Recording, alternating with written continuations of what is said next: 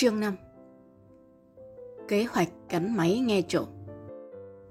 Chuyện Tứ quái TKKG của nhà văn Stephen Wolf. Phóng tác: nhà thơ Bùi Chí Vinh. Tập 13. Những tu sĩ xóm.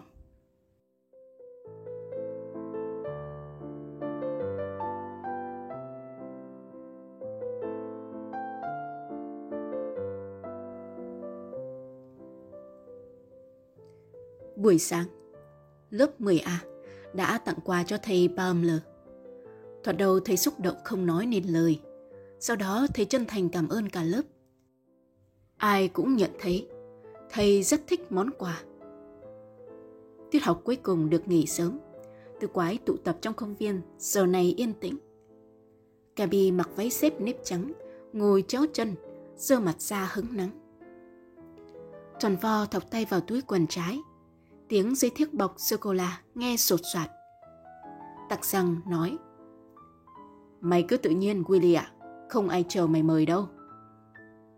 Thằng mập chống chế: "Ồ, ta đang mải nghĩ đó chứ." Cô cậu vội tọc một mồm đầy sô-cô-la, vứt mớ dây bọc vào sọt rác.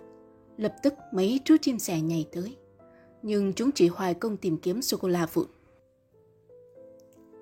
Tặc răng mở đầu: "Tôi xin phủ vấn đề. 1. Cảnh sát hoàn toàn bất lực trước đám tù sĩ khất thực. 2. 5 thiếu niên và Huawei bị mất tích vẫn mù tịt tâm hơi." Gabi tư lự: "Ba mình nói, tụi nó là một khối liên kết chặt chẽ như một bức tường thành. Tất cả đều lắc đầu nhún vai trước cảnh sát trong mọi câu chất vấn thiếu bằng chứng. Chính vì vậy mà trước sau gì chúng ta cũng phải sang Tunisia. Đó mới là xào huyệt thứ thiệt của chúng. Còn ở đây, những con cọp đã thù hết móng vuốt." Tròn vo khoái trá: "Sang Phi Châu? Ấy chà, nghe cứ như cine." "Chứ sao, để gom đủ chứng cớ cho đặc vụ phiêu lưu ngoài biên giới đó. Chúng ta bắt đầu chiến dịch nghe trộm." "Trời đất, đại ca nói sao? Nghe trộm chúng hả?" "Ừ." Công chúa thắc mắc: "Không lẽ người hùng định nghe lén bằng cách núp dưới cửa sổ nhà bọn chúng?" Tạc răng cười: "Không phải núp cửa sổ, chúng ta sẽ nghe cách trụ sở chúng khoảng 100 mét, ở trong rừng." Máy tính điện tử nhíu mày: "Tôi hiểu ý đại ca rồi. Có phải đại ca sẽ chơi một cái máy nghe trộm loại mini bò trong gia trang tụi nó?" "Chứ gì nữa." "Coi chừng nghe, đại ca. Luật pháp đã cấm ngặt hành vi dòm ngó đời tư người khác bằng máy nghe lén từ năm 1928. Đến nay luật đó vẫn còn hiệu lực. Dĩ nhiên trừ các cơ quan thuộc lĩnh vực tình báo quốc gia là được phép trong những điều kiện quy định." "Tao biết, nhưng trong trường hợp này mục đích cứu vãn cho phương tiện. Chúng ta đang thực hiện một mục đích tốt đẹp và bí mật tuyệt đối." Kho máy tính tiếp tục phát huy bộ óc điện tử. "Mình chỉ lạ lùng là tại sao luật pháp lại ngây thơ trước hàng trăm ngàn máy nghe mà tư nhân đang quản lý. Cấm cản cách gì được, trong khi một gã gián điệp nhà nghề vẫn ung dung hoàn tất công vụ của mình. Thí dụ, gã ghé vào một trạm điện thoại ở Rome, kinh đô Ý, quay số máy ở Copenhagen, thủ đô Đan Mạch, và trước khi tín hiệu tút tút ở đầu dây kia cất lên, gã đã ghi vào tai một thiết bị nghe chỉ lớn bằng cái hộp diêm. Máy ở Copenhagen không hề đổ chuông, nhưng kể từ đó máy này đã bị nghe trộm từng lời. Đấy là mình chưa nói về loại thiết bị nghe trộm được thiên hạ bắn đến các mục tiêu bằng súng hơi từ cách đấy 1 cây số. Tròn vo cảm thấy bị thu hút một cách thực sự. "Trời đất, nhưng tao muốn biết. Việc nghe trộm này chỉ xảy ra giữa Rome và Copenhagen thôi chứ?" Carl trợn mắt: "Willie ơi, mày quả thật là mù tịt về vật lý.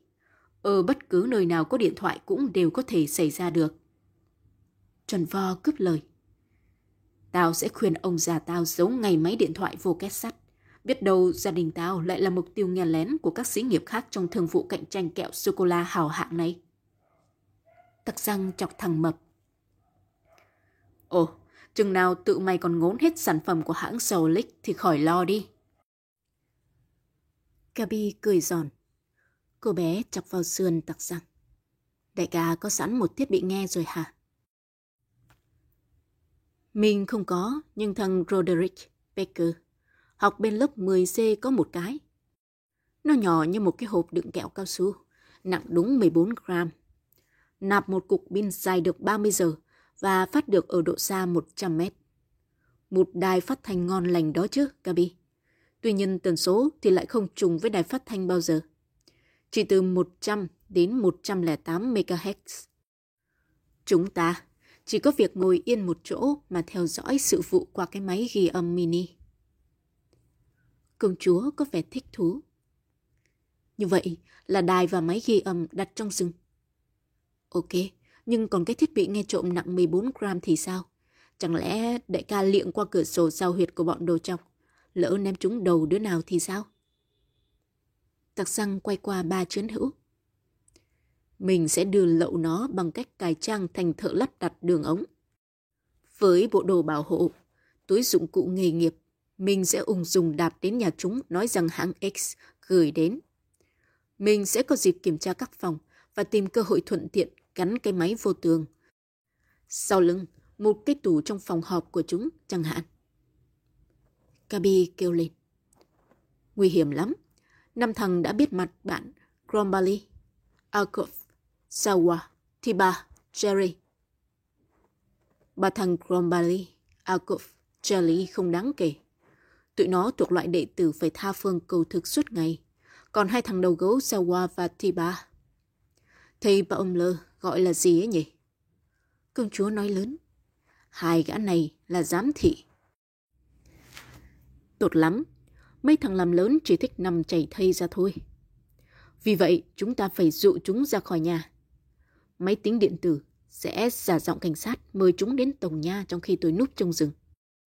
Hãy mượn lý do vụ ông Whiteman là chúng lên đường gấp.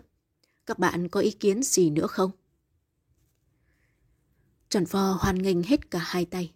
Chứ sao, nó đâu có phải giả dạng ai. Được, hết sảy. Khò lúc lắc cái đầu thông minh. Và nguy hiểm nữa. Nhưng vì đại ca muốn nhận phần nguy hiểm về mình, tôi đồng ý đó.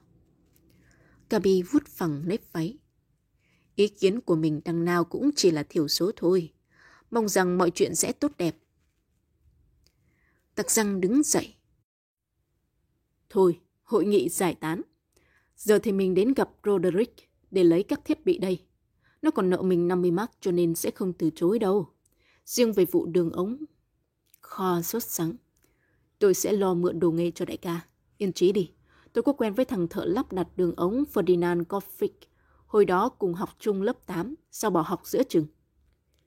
Tuyệt vời. Sáng sớm mai chúng ta tái ngộ. Buổi chiều là vô chiến dịch. Khi Kho và Gabi đạp xe ra đến cổng, cũng là lúc tan trường. Tròn pho hít lỗ mũi. Cũng may hội nghị bế mạc kịp thời, điểm bữa ăn trưa. Tao đói quá. Tặc răng vờ trợn tròn mắt. Trời ạ, mày mà cũng biết đói sao? Sau bữa ăn trưa, Roderick Baker sẵn lòng ra các thiết bị nghe trộm cho tặc răng. Hắn cho các máy móc dán điệp vào trong một cái hộp dày và bỏ vô tủ khóa kín, rồi cùng tròn vo đạp xe vào thành phố dù Gabi đi ăn kem. Hôm nay Kho không rảnh. Quân sư phải làm vườn giúp cha mẹ. Hai thằng lôi công chúa và cho Oscar đến tiệm kem Ý Antonio. Ở đây khách khứa hầu như đông nghẹt bởi chất lượng kem bá cháy. Bà quái chỉ còn một cái bàn duy nhất kề bên cửa sổ. Tội nghiệp cho Oscar. Con chó cứ nằm phục dưới chân cô chủ mà thở vắn than dài. Tại sao không biến ly kem thành một cục xương hả trời? Như thường lệ, tròn vo kêu một ly kem bự nhất. Gabi chỉ kêu có nửa suất, còn tặc răng chỉ gọi một chai nước cam. Tặc răng uống chừng nửa chai nước cam bỗng ngước mắt lên. Coi, trong góc tiệm là thằng Ralph Muller, cái thằng nhà giàu 16 tuổi mà vẫn học lớp 8. Nó lặng lẽ ngồi một mình và nhìn xung quanh ráo rác như bị ai săn đuổi. Trước mặt nó có tới 3 ly kem. Trời ạ, thiên hạ nói gầy là thầy cơm, cũng phải. sực ba lê kem, mà má nó vẫn hóp và ngực thì lòi cả xương sườn. Gabi nhìn theo mắt tặc răng, bình phẩm. Năm nay Ralph tiếp tục đúp. Như vậy nó sẽ bị đuổi khỏi trường trong năm tới. Nhưng nó có cần đâu. Gabi ngưng đột ngột và giơ tay lên. Ê, ngón trỏ cô chỉ qua bên kia đường. Miệng cô lắp bắp. Hai thằng tu sĩ khất thực kìa. Thặc răng bấm đùi tròn vo. Thằng Crombali và Akov. Đúng là hai đứa xin đều mà tao và Gabi đã đụng độ. Chúng mò lại quán xá đông người làm gì kia. Tặc răng sừng sốt đến suýt nghẹn lời. Làm gì ư? Ngó thằng Ralph Muller mà xem. Nó bật khỏi ghế như bị dẹp cắn rồi phóng qua đường, níu lấy hai tên tu sĩ, hệt bạn tâm giao từ mấy đời mấy kiếp. Cả ba trò chuyện sôi nổi. Gabi chới với. Cậu ta có quyền góp gì đâu, lạy chúa, chúng muốn gì ở cậu ta chứ? Tặc răng cười khẩy. Lại thêm một nạn nhân sắp bị dụ dỗ nữa. Lần này là thằng Ralph. Bà quái hồi hộp quan sát. Thằng Akov thì siết chặt vai Ralph, còn bộ mặt thẹo cướm ghiếc của Crombali thì kề sát mang tay nó thì thầm. Ê chà, cái ức ga của Ralph cứ vênh lên như sửa soạn đắc đạo đến nơi. Hai bàn chân tặc răng nhấp nhòm. Hắn vừa có ý định nhảy ra can thiệp thì hai cái át đầu chọc đã bỏ đi một mạch. Trên vỉa hè chỉ còn mình Ralph với cặp mắt mộng du mơ màng. Gương mặt vốn xanh xao giờ đỏ ửng lên vì vui sướng. Tặc răng giơ tay vẫy. Ralph, lại đây. Ê, nó giật mình như bị điện giật. Thằng học sinh vô địch ở lại lớp lững thững tiến lại phía tặc răng. Chào, còn ghế trống hả Peter? Còn một cái, xin mời. Ralph, ngồi chưa kịp nóng mông, tặc răng đã vô vấn đề. Mày và tụi tu sĩ khất thực biết nhau hả? Ừ, tao đã gặp họ thường xuyên hơn 4 tuần lễ nay, cùng với nhiều tu sĩ khác nữa. Chưa bao giờ có một tổ chức nào kỳ diệu hơn giáo phái J.A.A. Tu hành, nhưng vẫn có thể đi vô hộp đêm lẫn sàn nhảy. Mày biết không, chỉ cần chụp lên đầu một mái tóc già là êm hết. Đúng là một giáo phái nửa tiên nửa tục. Tao rất nể vị lãnh tụ thần thánh của giáo phái này. Ông ta là vĩ nhân duy nhất hiện nay trên thế giới. Ông ta phủ cái bóng của mình xuống nhân loại. Mày mê J.A.A. đến mức vậy sao? Chứ tao phải mê đạo nào nữa bây giờ Peter.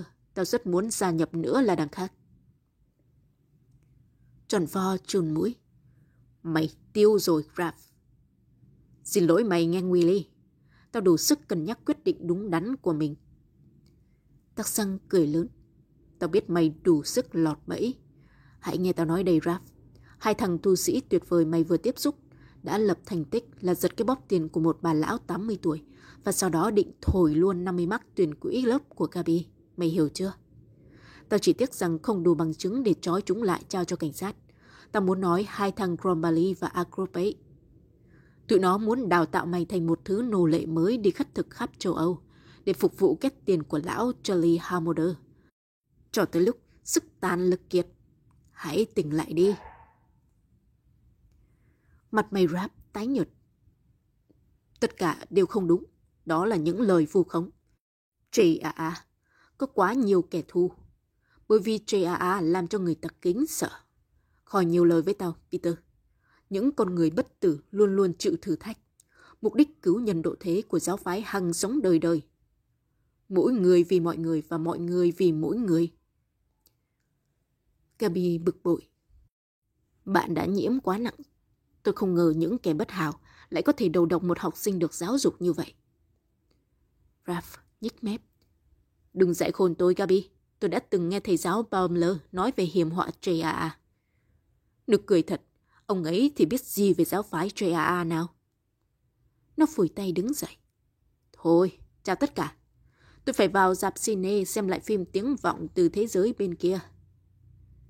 Ralph biến khỏi tiệm kem như thể sợ bị ô nhiễm đến nơi. Tặc răng đợi ông Thánh 16 tuổi từ vì đạo, một cách tình nguyện đi khuất, mới thở dài. Cái thằng ngu không muốn nghe gì nữa cả. Trời đất, không còn nghi ngờ gì nữa. Giáo phái J.A.A. tìm đệ tử từ các nguồn bỏ học, ở lại lớp, lang thang, bụi đời. Chỉ những kẻ bỏ đi mới theo chân chúng. Công chúa ngó đầu qua cửa sổ. Ồ, Ralph vào dạp thật kìa. Tặc xăng quả quyết.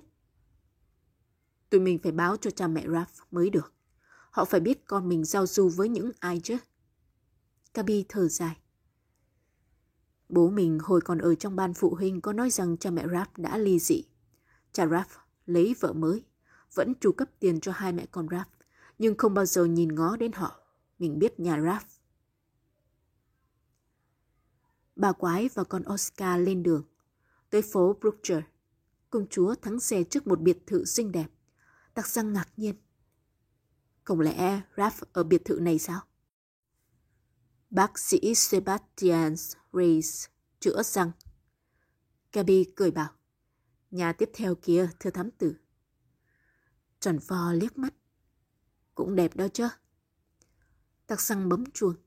Một người đàn bà xuất hiện liền sau cánh cửa. Hắn ấp úng. Cháu muốn gặp bà Muller. Tôi đây. Bà ta nhoẻn miệng cười, làm điếu thuốc chưa đốt trịch xuống khóe môi. Bà vẫn còn trẻ, tóc vàng nhạt, gầy nhom. Bà mặc một chiếc áo dài trong nhà màu đỏ, ôm sát người. Chiếc áo dài bằng lụa có cổ xẻ sâu cứ quét sột soạt dưới mặt đất.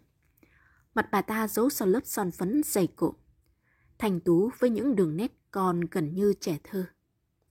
Tặc răng ngập ngừng. Tụi cháu rất muốn được nói chuyện với bác về Ralph. Tụi cháu học cùng trường với anh ấy. Cháu là Peter Carsten. Còn hai bạn cháu là Gabi Klockner và Willie Solick. Miệng bà Muller phả ra mùi rượu anh đào thơm phức. Ồ, tôi rất vui mừng. Mời các cháu vào. Bà ta lùi lại một bước và loạng choạng suýt ngã. Bà bực tức văng lần lượt hai chiếc dép vô trong tường. Trong căn phòng là bộ salon bọc da đắt tiền. Dưới sàn la liệt sách và tạp chí. Bà Quái ngó chai rượu đã gần cạn trên bàn, cạnh một chiếc ly to, mà sửng sốt. Bà Muller thản nhiên. Tôi vừa tiễn khách. Tặc xăng há hốc miệng. Trời ạ, một người đàn bà uống rượu say ngay giữa ban ngày. Không lẽ chỉ vì chia tay với ông chồng mà bà ta tự sát kiểu đó sao? Thảo nào thằng Ralph. Tặc xăng thấy tình thế bất ổn hơn bao giờ hết. Hắn nói lúc ngồi xuống ghế. Tụi cháu nghĩ rằng phải cho bác biết vụ này. Thằng Ralph, con trai bác đang bị nguy hiểm. Anh ấy đang giao thiệp với bọn tà giáo J.A.A. Một băng đảng toàn những tên tu sĩ đầu chọc mặc áo trùng xanh ra trời. Và có lẽ anh ấy sẽ gia nhập 8 tà giáo đó. Thưa bác, J.A.A. đang bị nghi ngờ là đã bắt cóc thanh thiếu niên đưa sang châu Phi, nhồi sọ họ bằng những thuyết cứu rỗi và sau đó trả họ về đời khi họ đã bị mê hoặc trong hình hài của những tu sĩ khất thực. Hắn ngừng lại thăm dò bà Muller, rồi nói tiếp. Nếu bác không ngăn chặn ngay từ bây giờ, thì con trai bác không còn là một thành viên của căn nhà này nữa. Ralph sẽ tái xuất hiện với cái đầu chọc, mặc áo trùng xanh, miệng lầm rầm khấn vái thay vì gọi bác là mẹ. Bác nghĩ sao? Bà Muller rơm rớm nước mắt. Không đời nào. Thằng Ralph yêu tôi lắm. Nó không dám xa tôi dù nửa bước. Tôi có nghe nó kể về hai tu sĩ khất thực tên là... Có phải là hai gã Crombali và Sawa? Hình như vậy. Tối nay họ sẽ tới rủ nó đi Yesterday. Yesterday? Tặc xăng choáng váng. Yesterday là cái quái gì vậy?